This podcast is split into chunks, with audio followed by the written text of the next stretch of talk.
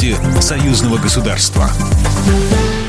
Здравствуйте, в студии Екатерина Шевцова. Губернатор Калининградской области Антон Алиханов в эфире телеканала «Беларусь-1» выразил уверенность, что дружба и сотрудничество региона с Беларусью будет только крепнуть и расти, передает Белта.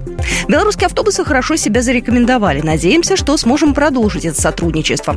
Если говорить, например, про аграрный сектор, обувь, легкую промышленность, здесь белорусские товары традиционно представлены практически во всех регионах Российской Федерации. Калининград традиционно не исключение, рассказал Антон Алиханов.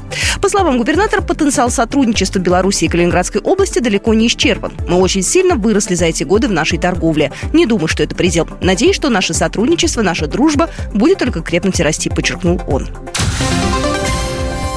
Итоги фестиваля «Молодежь за союзное государство», который состоялся в сентябре в Смоленске, подвели в Калининграде. Там прошло заседание комиссии парламентского собрания по труду, социальной политике и здравоохранению. Также обсудили финансирование мероприятий в первом полугодии 2022 года и поговорили о тех проектах, на которые будут выделены деньги из союзного бюджета на 2023-2024 годы. Многие мероприятия, по словам парламентариев, существуют уже по 10-15 лет. А есть проекты, которые удалось вернуть после долгого перерыва. Председатель комиссии по труду и социальной политике и здравоохранению парламентского собрания Елена Афанасьева. У нас есть мероприятия, которые мы возвращаем. Нам удалось их вернуть в нашу орбиту и бюджетирование в том числе.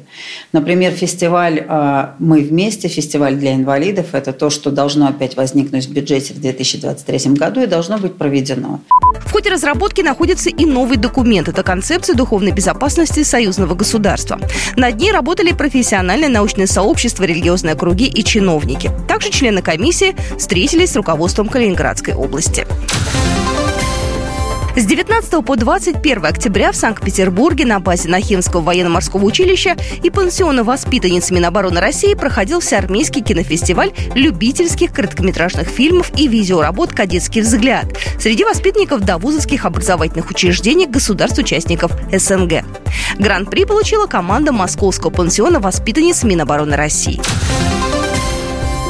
В Беларуси возможны отказы в обслуживании клиентов по картам международной платежной системы виза, сообщили Белта со ссылкой на банковский процессинговый центр. Специалисты центра сейчас восстанавливают канал связи в максимально сжатые сроки.